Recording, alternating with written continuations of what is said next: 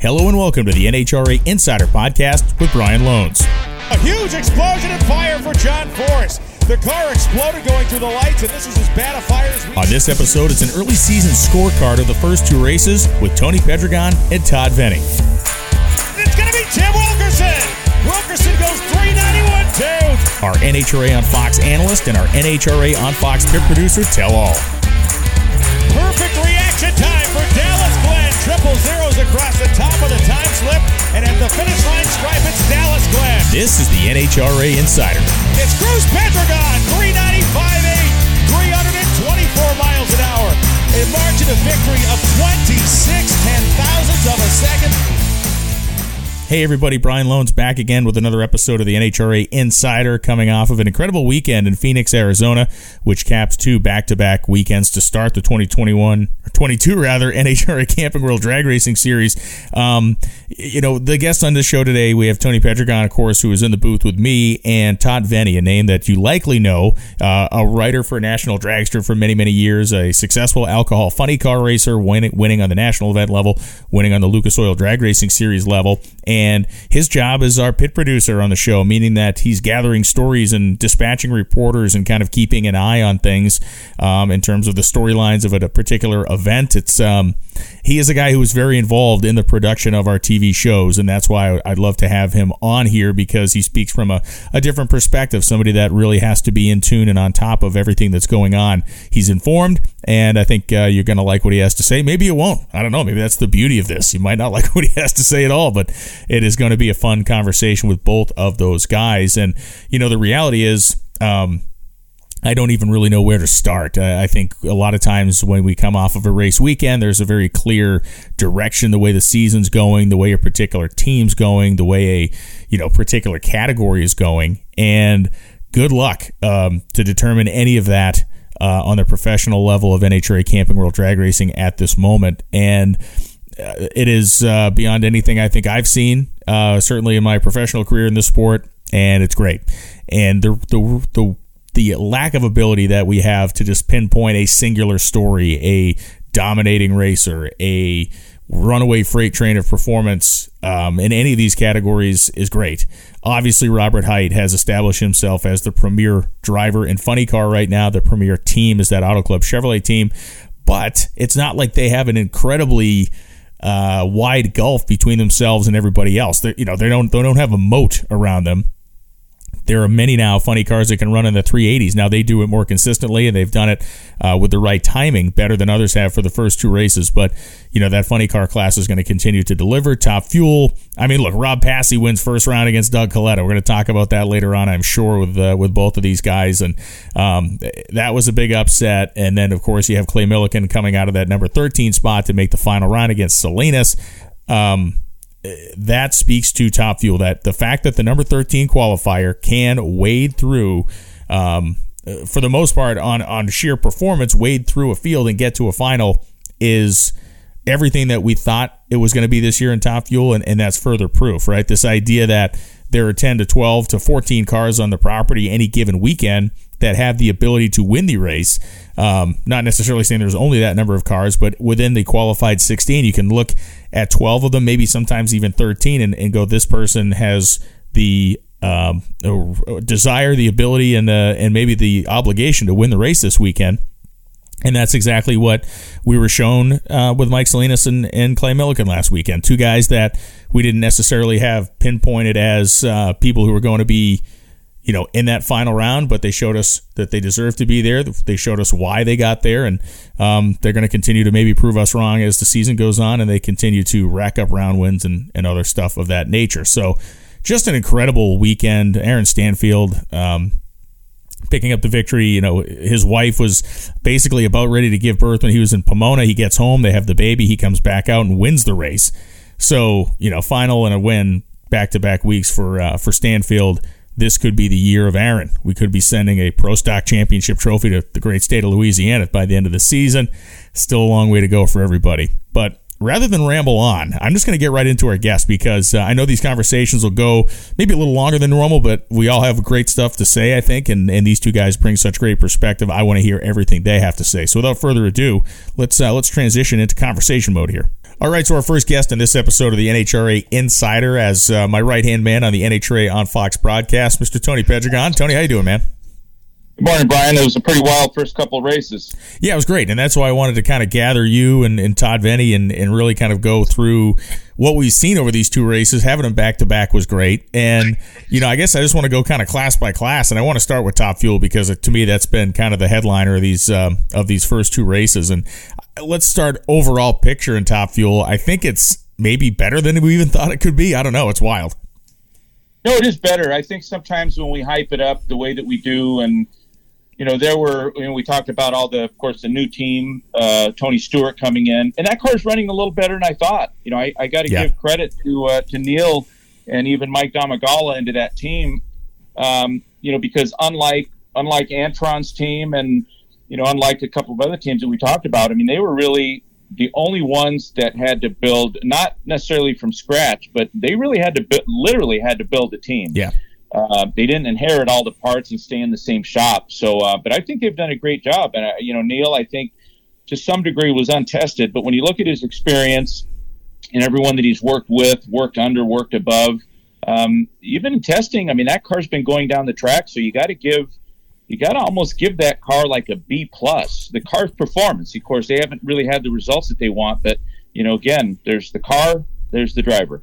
Yeah, and, and that's the big story there, right? I mean, she uh, Leah, of course, had a 118 reaction time first round in Pomona, then was uh, 127 the first round in Phoenix, and you know we've made a big deal out of drivers like Brittany Force kind of going the other way. But if you're going to talk about someone improving, we also have to talk about someone who's not getting there yet. And the reality, the reality of the situation is clearly over the first two races, if let alone 118. If you're 80, you're going to be very late in this class. So something's going to change in a hurry there. Yeah, you know, we're two races in, you know, and, and I'm I'm not going to say anything that Leah doesn't realize. Uh, and it's not just Leah. I mean, there's a couple of drivers that are looking at the numbers and they're saying, "Wow, I mean, these guys are for real."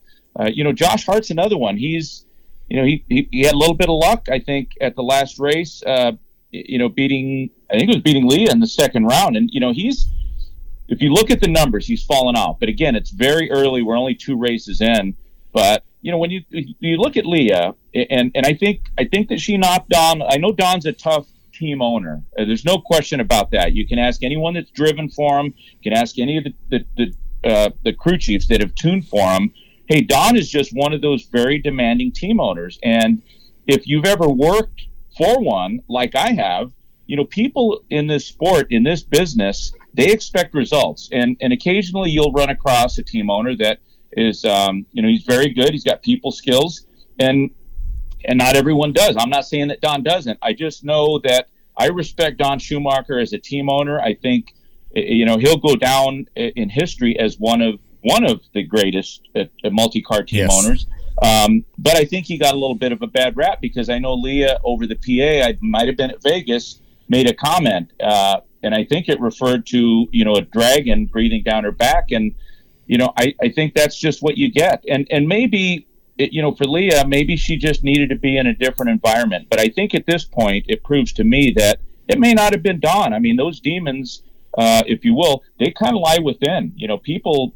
Uh, you know, internally, and I, I know Mike Salinas went through this where, you know, he said he consulted with someone. I, I don't think that's the case. I think that um, I think people have to find themselves. I think they have to find their their uh, their range. You know what works for them. Yeah. I think a lot of it is mental. And when you look at her reaction times in qualifying, you know she's good. She's solid. Yes. Um, it just you know it, it competition is a different thing and it changes people it makes people tight makes people some it makes some people loose but um, I, there's no question i mean you go back and look at the, some of the races you know we showed the highlights of Leah winning that Phoenix race two consecutive years, and, and she did a good job. I mean, she won some races on hole shots, so yes. it's yeah. there. It, the, the, the fire does burn. I think it's just uh, you know it's it's just a matter of her finding that range, and you know, hey, there's been a lot going on with that team, and I'm sure a lot of things that have happened, you know, with her personally, and um, you know, her like a few other drivers that have a lot of potential, just a matter of time. Just a matter of time. Yeah, and the race car, as we said, uh, is there. Um, how about Clay Millican? I mean, listen, uh, to, to to Clay Millican and, and Mike Kloeber's credit, um, none of us had him on the scorecard, right? None of us woke up Sunday morning and looked at each other at the TV truck and said, okay, well, Millican's winning this thing today or Millican's going to be in the final. I mean, the car um, ran in the mid 70s in qualifying. It wasn't overly impressive, but then all of a sudden they start reeling off a 69 and, and they make their way to a final round. Brian, you and me both. I don't think either of us have a problem with apologies and saying, "Look, we were wrong." And yeah. I don't think we were really wrong about anything. I'm going to apologize for not mentioning Clay in that conversation more. Clay, Mike Kloeber, Doug Stringer, and that that entire team. Um, and when you go back and look at the ladder, I mean, they were okay in the first round, you know, and, and okay, they made a good run. I mean, that car got down the racetrack um, but while everyone's you, you see a 67, a 68 pop up pop up on the board, and you know 76 is okay. It was enough to get the job done. Uh, you know the parachuted Tripp Tatum came out. Uh, who knows what that car would have run? But you know the reality is is Clay had a 67 light. He had 300s in the bank on the starting line. And then the second round, they stepped up a little again. There was a couple teams that spit out some 60s, uh, 70 flat. Josh Hart won with a 78 but it was the semifinal round that is what I apologize to these people for. A, a 369, it, it, you know the, that means just the potential was there, but what they did and and the way that they did it, the opponent they did it with, um, he got off the starting line and he was very solid in the seat. And every time Clay does a burnout, I, it just reminds me that this is one of the the pure I'm, I don't even going to call them old school because I don't even yeah. know just age doesn't qualify saying that somebody's old school. But when I hear that car do a burnout, it's smooth. I can hear it. It reminds me of when I was racing. I didn't have a throttle stop. It wasn't because I was stubborn. It's because I just felt that look, a good driver can do a burnout in this range.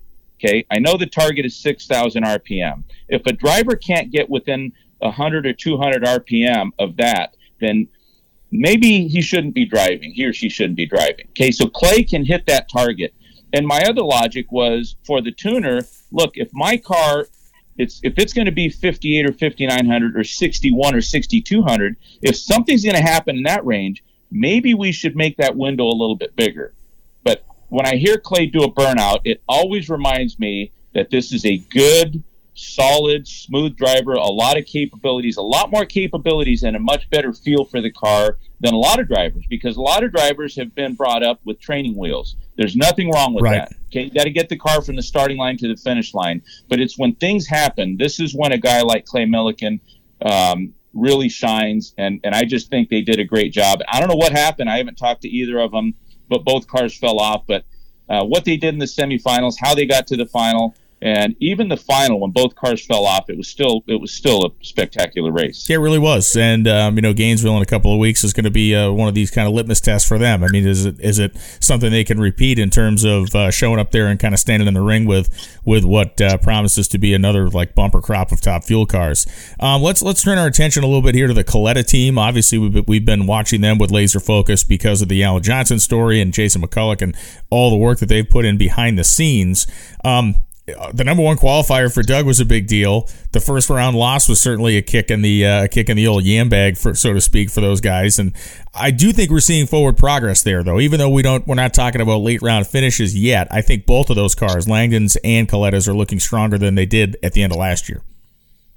Yeah, I think Shawn Langdon. Uh, the fact that they ran a 69 in the first round means that when they're able to do that on a consistent basis, you combine that with his with his ability on the starting line, and you know it's just it's he's a top three driver, and and when you say top three, any any of the top six drivers are you know you're talking a, a reaction time range.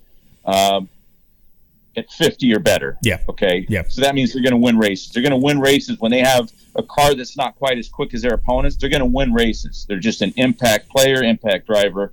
Um, you know, and I don't think there's any cause for concern with Doug. I mean, the fact that they had that kind of performance in the semifinals, if if that car smokes the tires 10 more races, if they go into the countdown is the eighth or ninth seed, which I don't think that's going to happen, I would still like his odds because they're still finding their way. And the fact that Alan has already found the rain, yeah, uh, there's going to be more there, and they just need to find some consistency.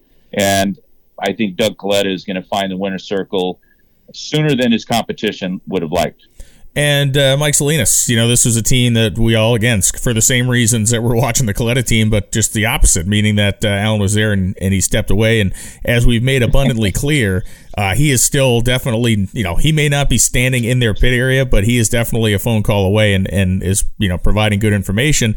Um, you know, I liked this. I liked this win for Rob Flynn a lot. You know, I like Rob. He's a he's a very likable guy, and he was very earnest and he was very humble uh, in the the post race interview, uh, really thanking the Salinas family for for taking him in. He said his options were limited, and um, you know, this I think puts them on a pretty good path as well. Rob is is uh, is one of those guys that when you hear the the, the cliche, you got to watch out for the quiet ones. That's Rob Flynn. You got to watch out for that guy. Uh, but, you know, his experience speaks for itself. Um, you know, but watching that team and watching Mike Salinas, it's it's going to be like watching the stock market. I mean, we're we see it; it's like still creeping up. It's still good, but is it going to is, is it right. to drop one day? Is it going to drop now? Uh, while I don't agree with uh, Mike Salinas and his uh, his take on the NHRA and what it's going to take to improve it, uh, you know, and of course the take from Susan Wade in that article from both of them, yeah, um, on the track they're very solid. And you know, you got to give it to Mike for for turning it around. You know, he was really getting crushed by the competition, and you know, there again, uh, you know, Mike, I think has found his way. He's found a level of confidence, and you know, finding it is one thing, but doing it consistently is another thing. Uh, but when Mike Salinas goes into competition, I think he's just going to be one of those drivers that you're going to have to reckon with. Uh, the Mike Salinas of last year, um, the first you know, especially the first part of the year, you know, Mike was one of those guys that it's like, hey, this is going to be a good draw because you don't know which one you're going to get, and he just seemed to, you know, not be able to hand, handle the pressure. But whatever he's done, whatever he's turned around, um, it's not good. It's great. Yeah, and I got to believe too that you know the crew guys on that car, which we've also talked about in depth, but this this I think probably felt as good or better a win uh, for those guys than maybe they've ever had just because the amount of people that were I want to say writing Mike off because neither you or I wrote them off but the, the, amount of people that were kind of dismissive of that team after Alan Johnson went over to Kalitta's I think these guys like get to stand up and, and hold their chin up a little bit higher and go look at us now yeah I agree Brian and you know the recipe is one thing okay so yes you've been giving this award winning recipe that could win you a championship. And, you, you know, we've talked about some of these tuners just in time, they, they tend to put their own signature on it. Well, that's one thing, but the kitchen atmosphere changes. And that's really going to be the test for Rob Flynn. You know, Mike seems to be pretty solid in the seat. Uh, he's not the best, but he will be able to compete, and he's above average. Um, but I'm I'm going to be more interested in seeing where this car is at five, six races into the season, especially when it starts to warm up a little. That's going to be the test for yeah. Rob Flynn. Yeah, and uh, I want to move to Nitro Funny Car category because um, you know it has been the Robert Hight show so far, and I'm not sure that's going to relent.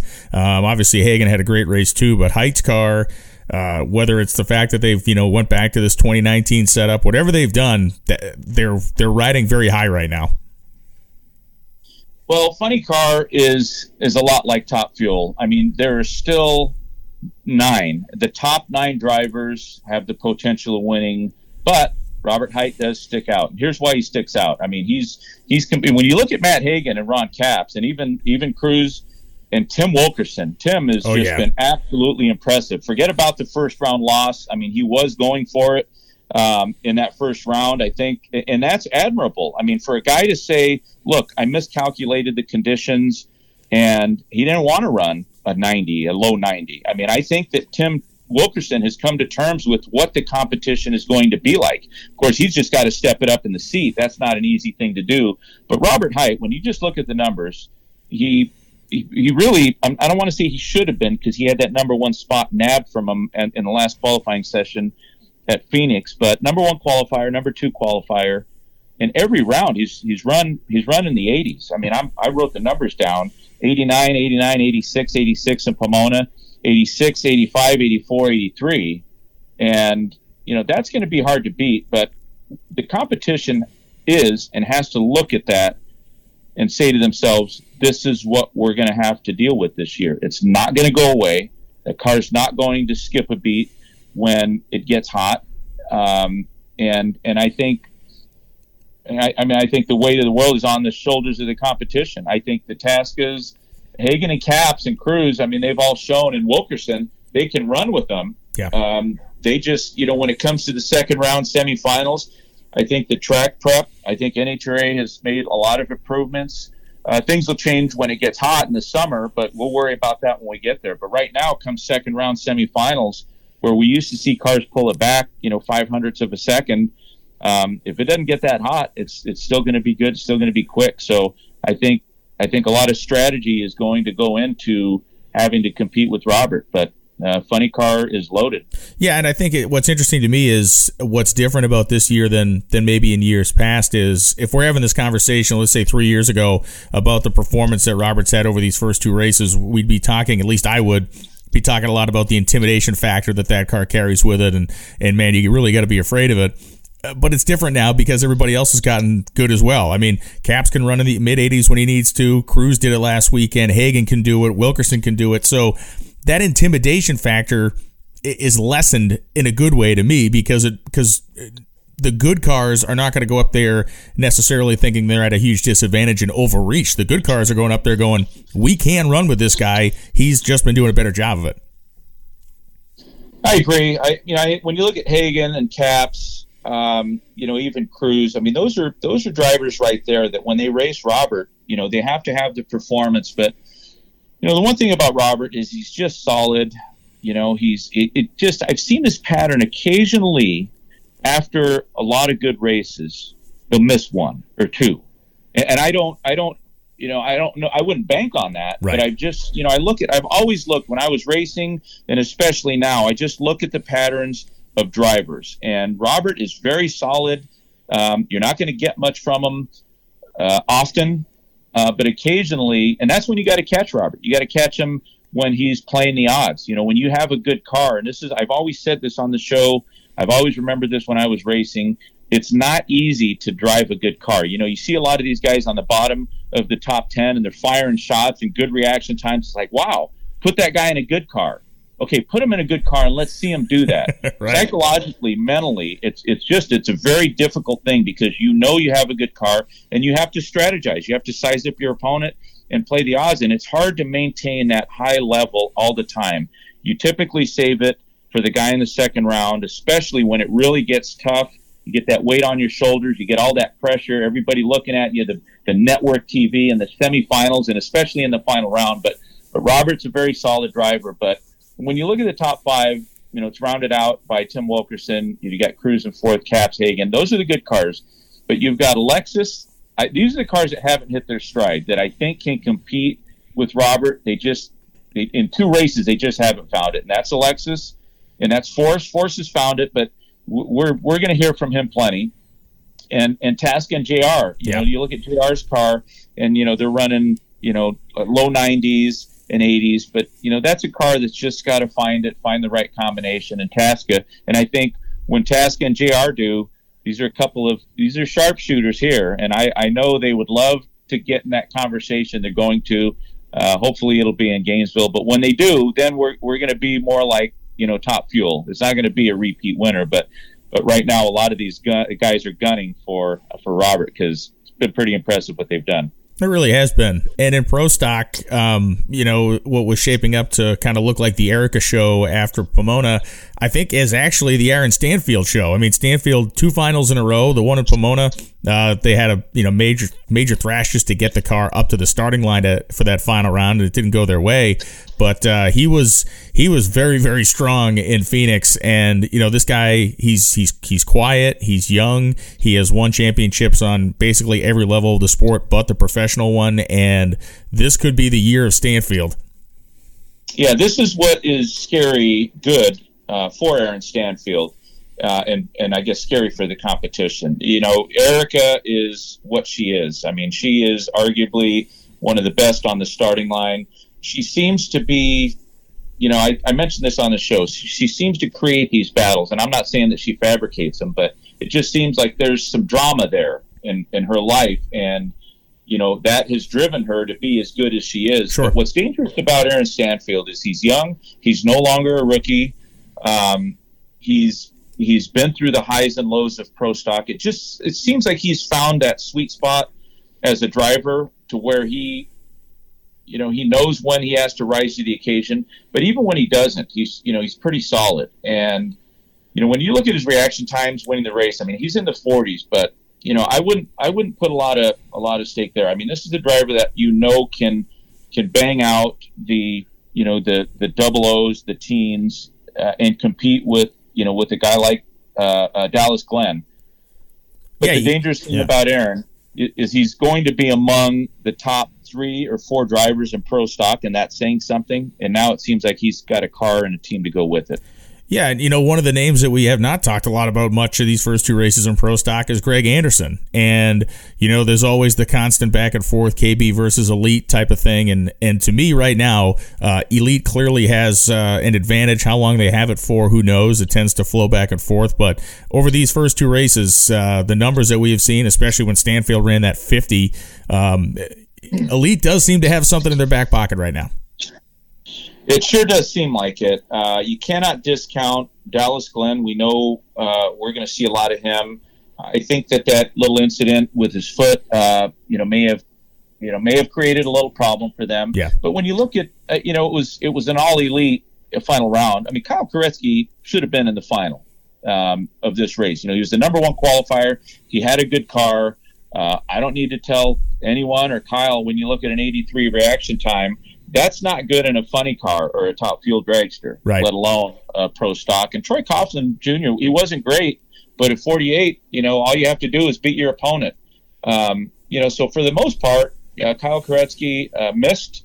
Uh, I don't know if it was a distraction or you know what it was, but I, I think that Kyle knows that he needs to make some improvements uh, in his driving. Uh, if you want to compete, if you want to compete, and if you want to win races and compete with Erica and and Aaron Stanfield, and uh, you know you go back to Greg. I don't, you know, right now Kyle has the car in in the KB Racing, you know, program, and I think it'll be interesting because when you hear the name Greg Anderson, you think, okay, this guy's this guy's he's just kind of, you know, whatever happened has happened. He's he's I know these changed motors, but I think it's going to be interesting when you talk about these two powerhouse house teams, and they're not the only ones by any means out there.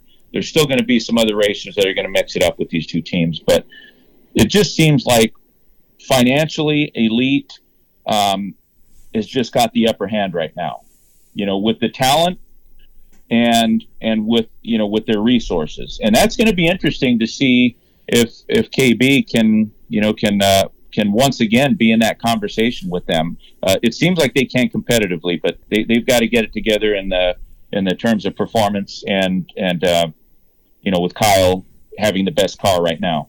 And you know, one last point on pro stock. I like what I've seen so far out of Camrie Caruso. Obviously, uh, you know she's still she's still getting her her abilities together on race day. But I like what we've seen in qualifying. The car has uh, you know been qualifying. You know, uh, kind of uh, back half of the top half, if you will, you know, seven, eight, uh, in that range of qualifying.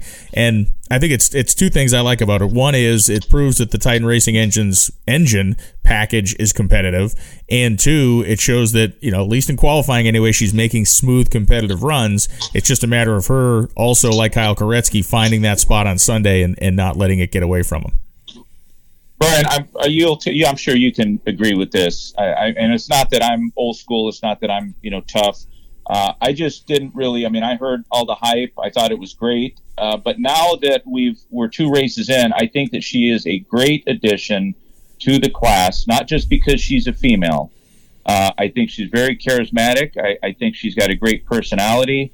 Um, but I see that I see that apprehension. I see that um, you know lack of experience and the fact that she is honest.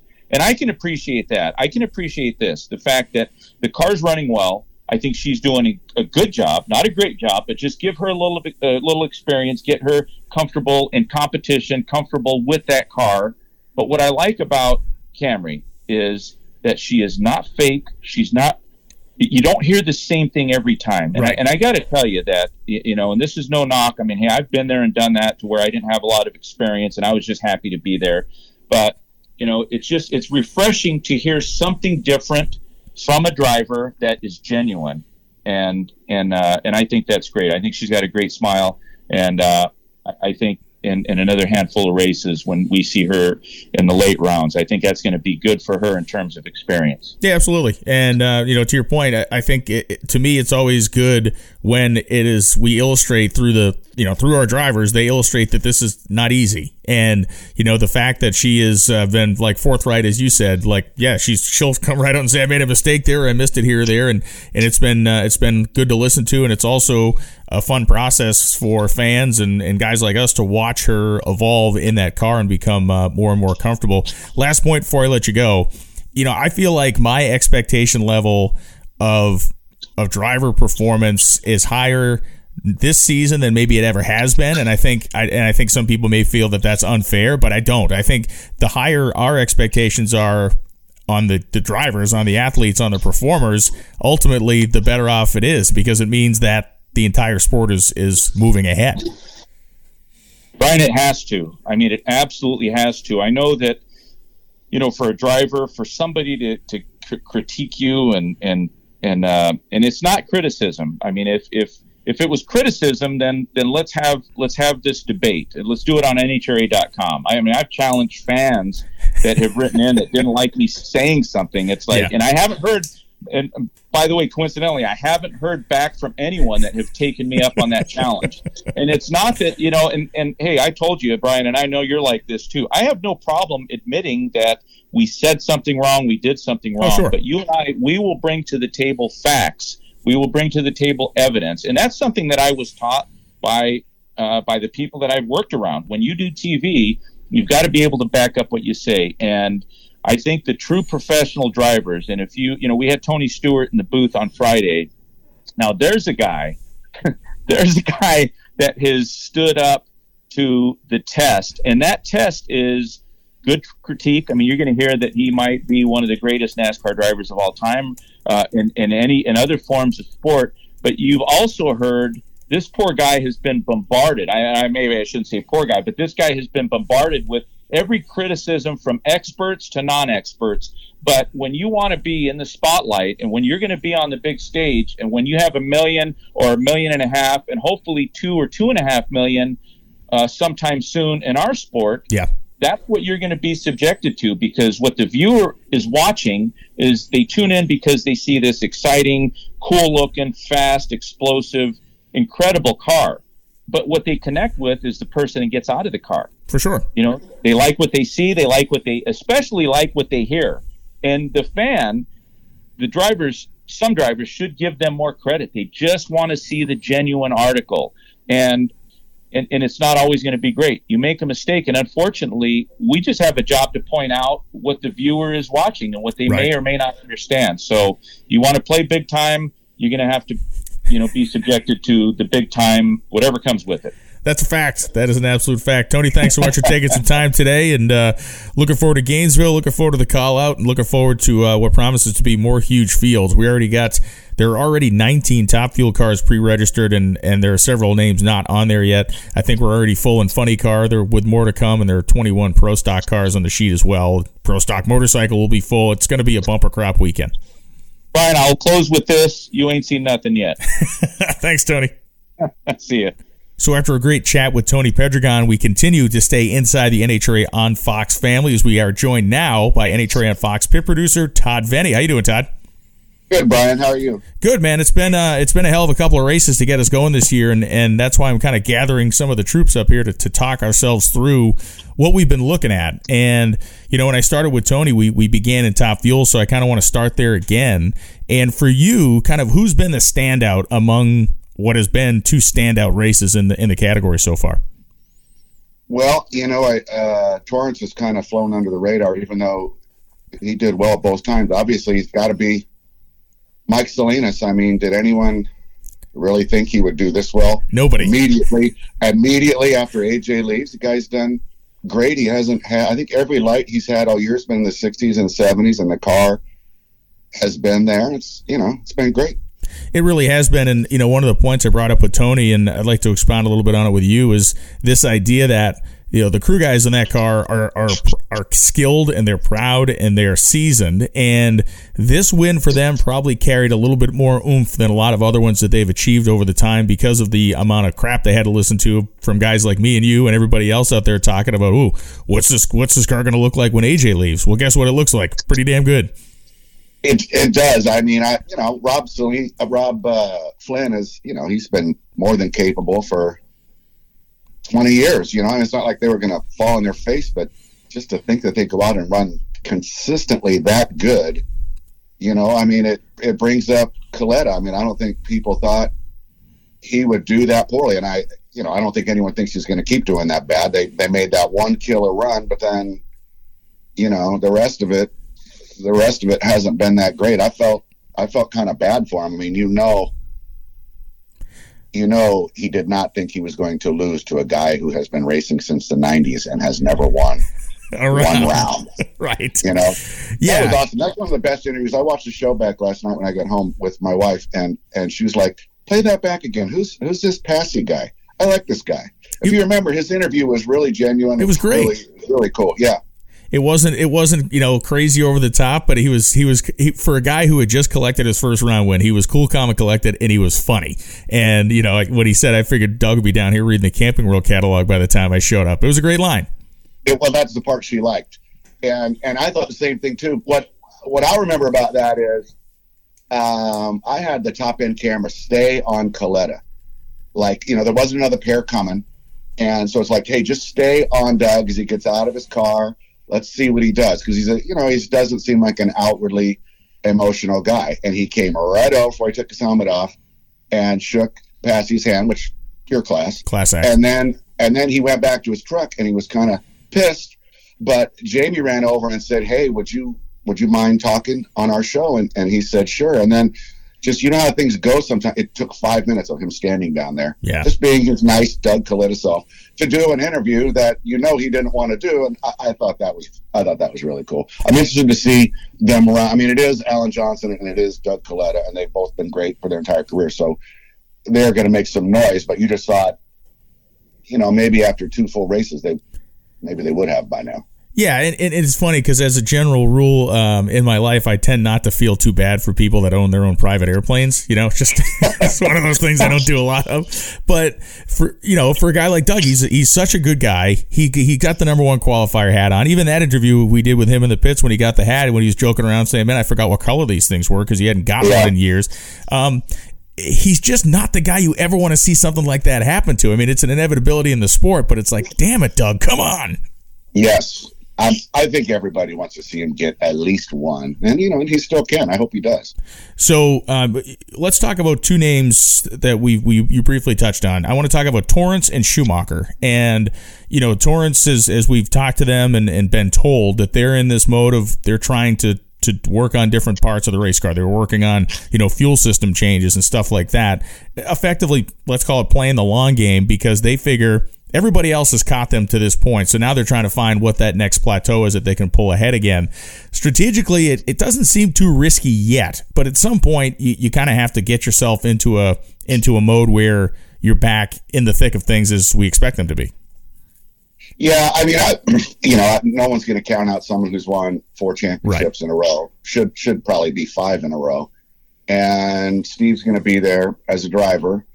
Um, I, I'm not really too worried about them. I, you know, I, I didn't know until you guys were saying in a meeting, you or Bruno was saying in a meeting at uh, at Pomona, hey, these guys are trying stuff. It's not that they're off a little bit; they're completely, you know, like what they've got is maxed out. You know, their whole program of perfect parts. You know what I mean? Nothing but perfect parts ever go. They don't make any of their own stuff, but that every part is perfect or does not go on that car. And it's like they've kind of like that tune-up is maxed out. It's lined out. You know what I mean? There's nothing left. And so even if they really are kind of experimenting, I mean, they're still doing well. The guy, I think he's third in points. He's Oh, absolutely. I mean, that, semis at both races. So he's uh you know we've we've we've turned him into a victim of his own dominance right well it's like man what's wrong with this guy he's only going to the semis every week i mean a lot of people would right. saw off a limb to have that type of performance but we look at him and, and see this this such a dominating force it's like your expectation is off the charts You're right, and it's and and to me, it's it's. I'm glad that they are. It's great to have somebody. You know,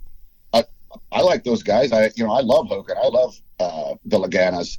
Um, I think everybody does. Yeah. But it's nice, you know, who wants to see them just kick everybody's ass every single time, like like Schumacher in 2008? It gets it gets boring, not for them, but for everybody else. And now, you know, what is it like? 12 guys we figured could legit win races, right? I Yeah. mean, it's it's just it's crazy. And, Like and- like the guys that and among them is Clay Millican. You know, I mean, and that's and that shouldn't be a surprise to us either. But you know, as Tony and I talked about earlier, it's like eh, they didn't luck their way into that final. I mean, they raced their way there. The thing went in the '60s for the first time in forever. yes, the only break he got was someone who went totally, totally unnoticed because he did it so early. Tripp Tatum with that 368 right out of the box, and then you know he kind of stayed up there around number two, and he was beating Clay. You know, when Yeah. that, I don't know why their parachute would fall out. I don't know what the hell happened there. Um, I don't think it was part of the safety system because No. you know the car kept pulling. That was just kind of an unfortunate thing. But he, I Clay went like a mid 70 or something. I think I think Tatum might have beat him, and that's another example. Like that, you know, that's that's a car they could win. No, people don't know that name. That's they could win. He could totally win. The guy's a good driver. He was good in in an A fuel car, and they could win races. Yeah, Tatum's car is Tatum's car is definitely full on uh, stealth fighter. You know, I mean, it's just because he's not the household name, and as much as we we try to tell people, hey, listen, this car's got the best of everything, and they got good people working on it, and Stewart's down there, and you know, if if things go the other way for him and the parachute stays in the pack, who knows how far he goes on Sunday at uh, at Phoenix? That's right. And and then for for Clay, it just ended up being just the clayest thing ever. You know, runner up. I mean, he cuts a fifty light. He's been he's gotten just like Salinas. He's got his act together. He really has. I think he was in the sixties and the fifties every time. You know, he's just coming off that three sixty nine. He leaves first. Salinas slows down to a 75 and Clay slows down to a 76 and loses. He never, he never, you know, things never seem to go his way. I, I would love to see Clay win like five races in a row. Yeah, to the, and and you know, I was talking to we were all talking in the truck going back and forth before that final round, and I was saying to Jamie just making kind of reinforcing some things with her um, about you know how he and Kloeber have yet to win together in NHRA, and I said when when this happens, the guy's going to weep, right? You know, when he gets that win light with Mike Kloeber for the first time at one of these races because they have been working so hard and so long to get it, uh, he will be a, a basket case, which always makes for for compelling television. Uh, let's talk about Tony Schumacher and, and are you what is your opinion of where they are right now versus where you thought they'd be? Is this is this the car that you expected it to be out of the gate? And and obviously we expect them to mature like every other team will over the course of the season. That's maybe slightly behind, but not that far behind. You know, I mean, he alluded to on his first qualifying runs. He, you know, he's the first one to say, uh, you know, I'm a champion, I'm a machine, this and that, and, during good times. And he readily admitted, he's like, hey, man, I'm a, you know, these cars are fast. When he hopped into it and testing, he was like, damn, this, you know, I'm a little behind this thing. And he said he was a little, you know, he's got to ease into his reaction times. They're they're going to be there. That's you know, that's nothing but the best equipment. He Tony's look what he's done, right? I mean, obviously, you know, I, I, I'd say maybe they're a hair behind, but like if they got to the final two races from now, I don't, I wouldn't be surprised. I don't, you know, I don't think anyone would be surprised. No, and I think you know it's it's not been two races and two first round losses. I mean the car has gone. You know they've they've made laps and and they're they're getting there with it. Um, he's not where we would expect him to be, or certainly we're not where I expect him to be by the end of the season on the starting line. And and yeah, to his quote in Pomona was really good because he said, you know, you, you don't.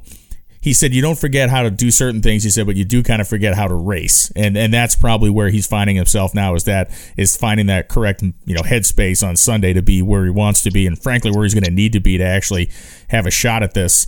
Um, And and he's gone, and also he has gone races. He has gone rounds at both events. Yeah. and he has beat killer guys. Like he just beat Justin Ashley, Yeah. and I think he beat Kalitta at Pomona. he did in the first round. Yeah, so you know he's in it.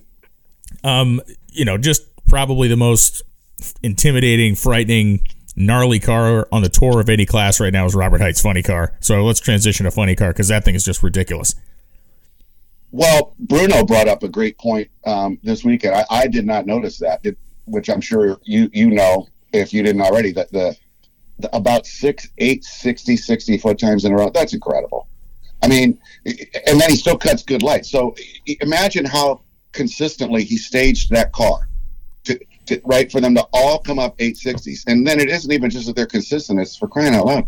860s. It's brutal. And then they make it stick. You know, and then and then they just go round after round. Like he hasn't made a bad run of eliminations all year, and then they get down to both of these finals, and they're both going to really be close. But then he won them both. Yeah, I mean they have they have as much mojo as they lacked last year. They have it all uh, by the by truckloads now. I mean, those guys they got swagger, which they should have. Uh, Robert, when we were, were, talking to him on television, his tone of voice and speech cadence is actually a little bit different this year. I feel like last year he got so annoyed because uh, of his competitive nature, just got so annoyed at how the car was struggling, at least to his standards, that the guy was, you know, fairly snippy and, and he was short with us several times, which is okay. But you look at to you look at him now, you listen to him now, it's it's like a different guy. Yeah, yeah, the confidence is there. And the, the other thing that's crazy is so he has dominated. He hasn't lost a round this year. But the competition has been so close and so predictable. Like at Phoenix, seven out of the eight top qualifiers win the first round. And the one that didn't was nine over eight, Alexis over yeah. over J.R. Todd. Then it's one, two, three, and four qualifiers in the semis and one against two in the final. It almost, you know what I mean? it just was it was nuts. And, and, and I, I, wish. I mean, I, I, like I like a crazy race in the middle of summer when everyone's smoking their tires at at a Bristol or something. It's a driver's race, but I like low 60s, 85 degree track. Everybody's hauling ass, and let's see who has the most horsepower. Because in a deal like that, that's always been Jimmy Prock's wheelhouse. You know, it'd be interesting to see if Robert can keep.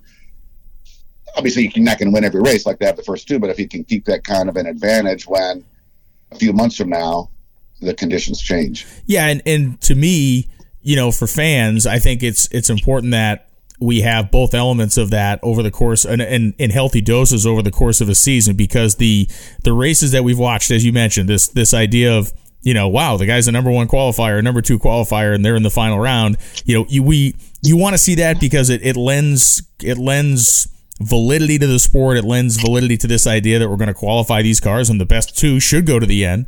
But the other side of it is those midsummer races when we have a lot of crazy first round upsets or some wild stuff happens. You also want to have that, but you just, to me, you don't want to have too much of either one. You need to have that balance. You don't want people to show up and think, well, he qualified number one, they're a lock for it. And then you also don't necessarily want people showing up all the time going, is there even any skill involved in this or is it just simply like rolling the dice, right? Yes, I completely agree. So you know Hagan, uh, obviously that at 82 is just a crushing run as well, and you know you watch Tony Stewart at the starting line, kind of watching that funny car team, and and you can almost see the pride in his face. I mean, he of the the many good decisions he's made over the course of his career, um, having both the top fuel car and the Nitro Funny Car team was definitely his best choice as far as the the drag racing venture has gone. Oh yeah, no, I, I mean, you know, I've I've been friends with Robert Hight since way before he was a driver. I don't know Matt Hagan really, um, but it would have been it would have been awful good for drag racing if if Stewart's team would have won. I mean that that's that's the biggest thing to me. That's the biggest thing that's happened to drag racing in a few years. I mean Tony Stewart, he's like a modern day AJ Foyt or something, right? I mean who in in the last 20 years has accomplished what this guy has done, and the fact that he's interested in drag racing. You know what I mean? And he's oh, yeah. at our races, and he's fielding two great teams. I mean, that's that's just so that's just so good for the sport. Yeah, I mean, look, the guy the guy was the number one qualifier, and, and, the Associated Press picked it up. I mean, it was run on the front page of ESPN.com. These are not places we typically find ourselves. So, to your point, when they actually uh, when they actually lock one up as far as a race win, it's going to be a major splash, and and if that's that's something that this this Tony Stewart effect that we've talked about, whether we're talking about it on the show or, or elsewhere, that's when we're going to start to see the real kind of what is the Tony Stewart effect, and and so far it's qualify number one in the AP, and the AP reports yeah. on you. Yeah, it's just great to have him there. I mean, it's just it's just great that he cares about drag racing enough. You know, it's not just some another business venture for him. He's there. You know, fully invested. I, I love it. Who do you think uh, needs to kind of get on the uh, get on the horse very quickly in funny car or not, or risk kind of falling by the wayside? Well, um, you know, I, think most of the guys who you would think are going to do good have. Um, like Cruz hasn't gotten a lot of, of play, and he's right in it. Wilkerson is right in it. You Um, know, yeah, Uh, unbelievable story there. I mean, just It- uh, just unreal. how can a guy be the crew chief, be the driver, run another team, run businesses at home? You know, he's a father, he's a grandfather.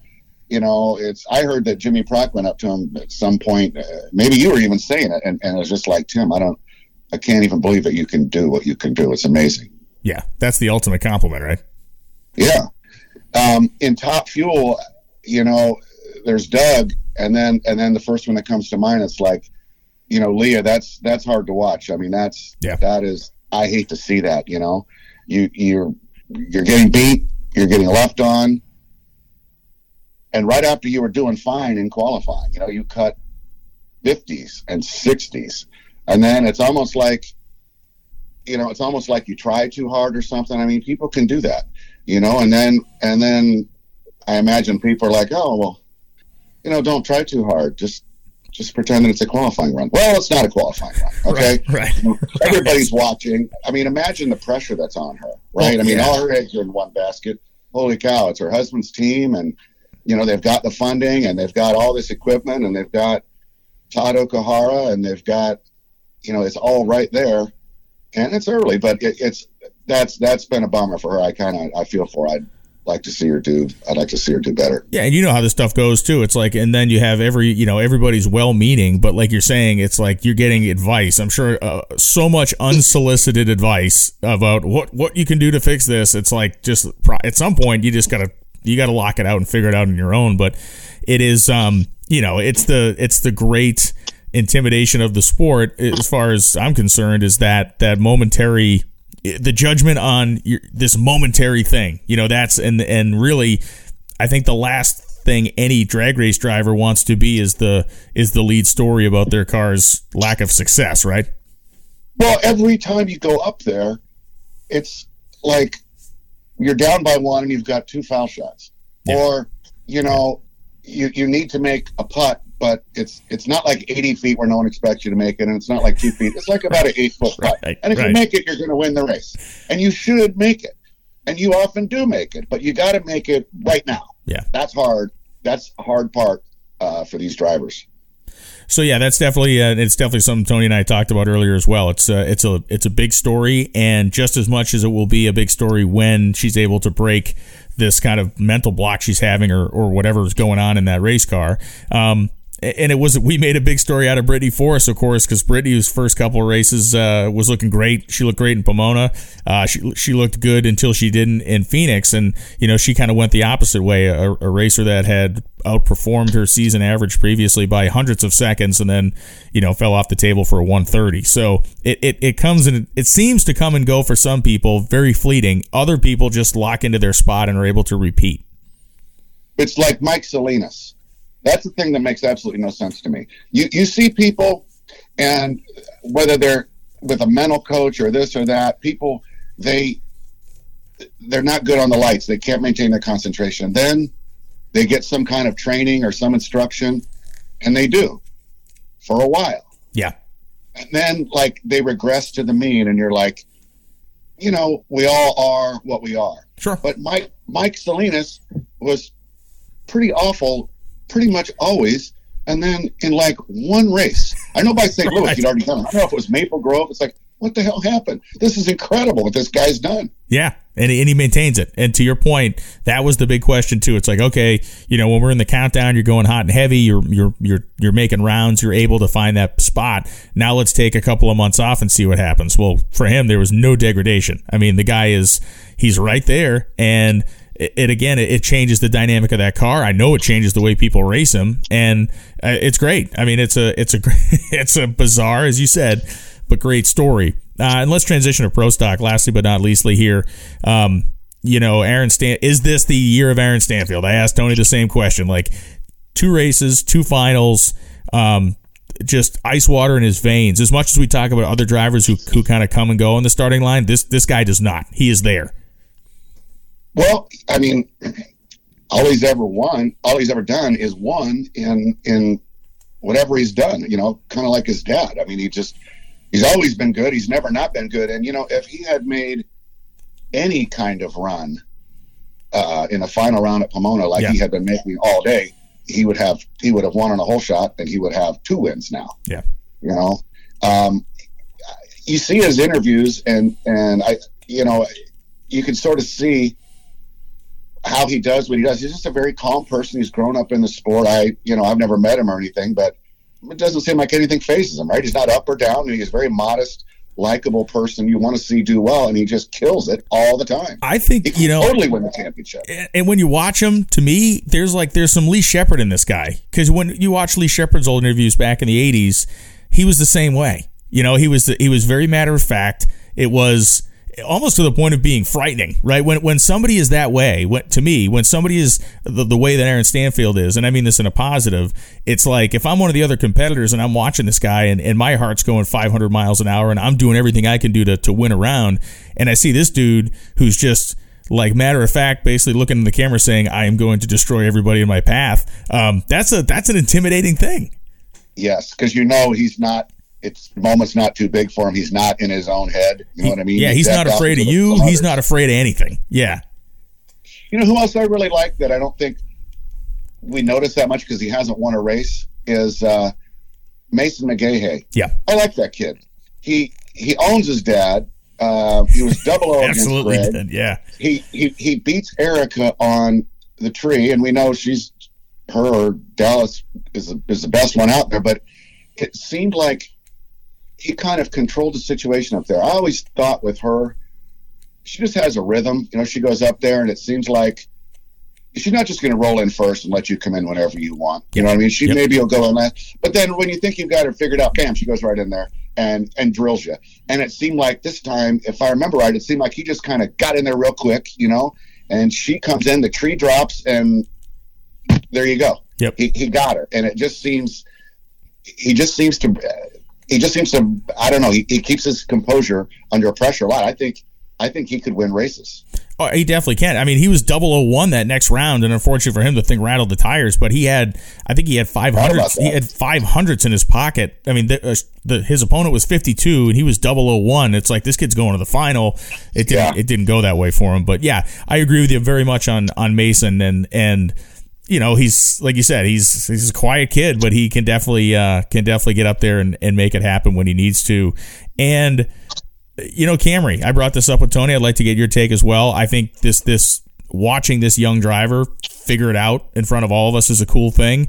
I've been impressed with how the car has run in qualifying, obviously, and and at this point, it's going to come down to that whole learning to race on Sunday element for her. She's one in top alcohol dragster. She's raced fast door slammers. All that's fine. But to me, what this does with Camrie and, and her approach and how she's coming along, it validates the size of the stage here, right? Because she's won events before, but not at this level. That's that's well put. I, I believe it was Norwalk. She won an alcohol dragster, and it, she hadn't been driving for very long. And that's a 520 car. She's probably gone 280 miles an hour, so you know she can handle that. She, I, I didn't even notice this. She had top speed at Pomona. Yeah. That's that's ridiculous. I didn't even notice that till the other day. Um, she hasn't had a good light in two out of three, Right. but it's a lot of pressure for you know. It's like it's a lot of pressure for these people. You know, I, I, I think I never actually thought of that till you brought that up. That's a good point. You know, you've been successful, but was there that many people in the stands? Like, you know, was it on TV? Uh, you know, we're keeping score here, and we're all watching you, and that that's hard on a person, uh, a young person. Um, we've talked to her at both races so far, and she's she's already got the interview process mastered. She comes off as totally modest and likable.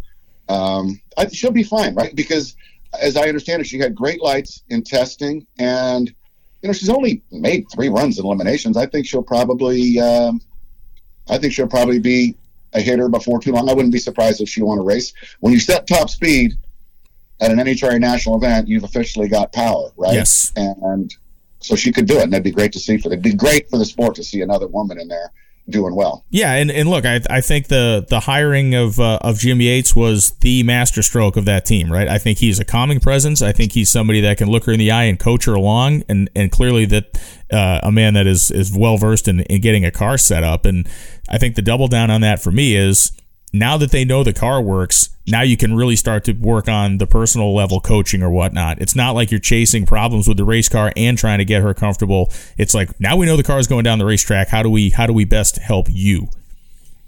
I agree. When he in his career, when he had the power to win, he won. You know what I mean? He didn't.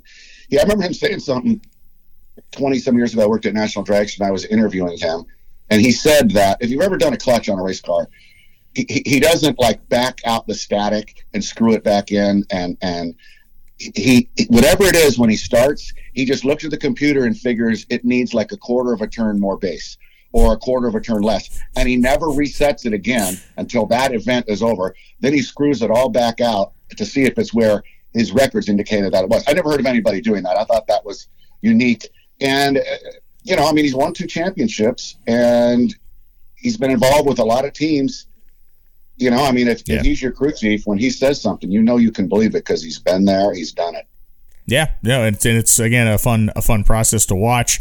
Uh, Greg Anderson kind of falls in that Steve Torrence mode that we talked about uh, at the beginning of this conversation, where you know it's um, a, a, victim of our own expectations of the guy, but he doesn't look bad, but he certainly doesn't look like he looked at this point in the year last year. No, I I, I was looking at the points uh, coming home on the plane yesterday, and uh, you kind of it seems like Greg's kind of sucked this year. You know, like he, he was rolling along and then he a lesser driver probably would have crashed in the in the semis when his yes. car. I never when you get that sideways that, that far down the track, and then he totally lucks out, or he would have lost the first round, and then he does lose. You know, not too far after that, you're like, nah, he's really not doing too good. But then you look up, he's third in points. Right. So he's really right. he's not doing that bad. You know. right.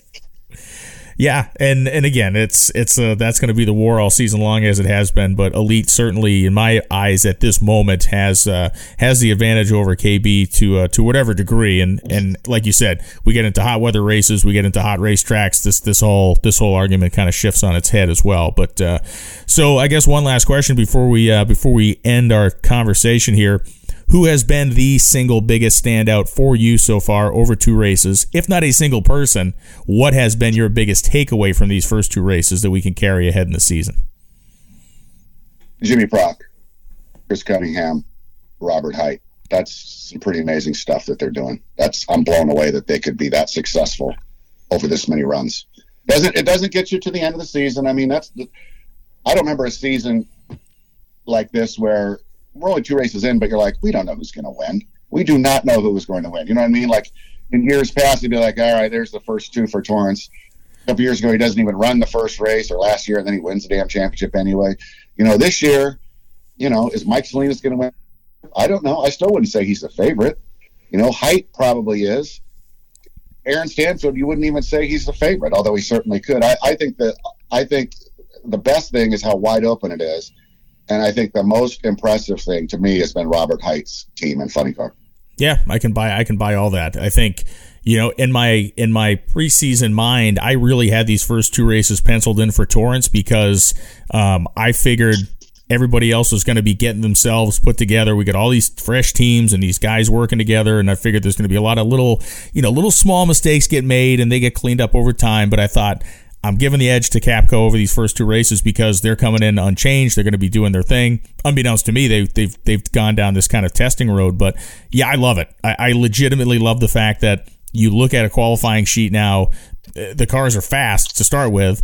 Uh, in context of each other, they're fast, and then secondly, it's like it doesn't matter. Like in, in top fuel, was it uh, Millican qualified 13th, right? I mean, it's like this is that's the other cool thing that people can come out of these different spots and, and actually win these things as well. So it, um, yeah, as much as we always want to talk about how unpredictable it is, the, we've grabbed another gear as far as that goes this year. I agree with you. Todd Veney, thanks for taking the time today, and uh, look forward to seeing you in Gainesville, Florida, at the Gator Nationals just a few weeks from now. It is um, as awesome as our crowd was in Phoenix, and it was just a jamming crowd. The energy of that track is unreal. The mammoth that is Gainesville Raceway is going to be bursting at the seams. We've been uh, hearing some very positive things in terms of what the pre-sale of tickets looks like. So um, I don't know, man. There's we all have our favorites, and and when Gainesville on Saturday and Sunday, when that place is absolutely loaded down with people, is nothing else like it. I agree. It's going to be awesome. It's one of the best races a year every single year. Todd Veney, NHRA on Fox, pit producer. Thanks, man. Thank you, Brian. Man, that was fun. Really fun to have both Todd and Tony come on and give us their impressions of these first two races of the year. We'll be back next week with a Gator Nationals preview show as the Amalie Oil NHRA Gator Nationals are coming, and it is going to be absolutely spectacular. As mentioned, big car counts, performance is going to be wild, and the grandstands will be packed to the rafters. I'm Brian Lohnes. Thanks as always for listening to this episode of the NHRA Insider Podcast. Get your tickets for Gainesville at NHRA.com, and we'll see you at the drag strip.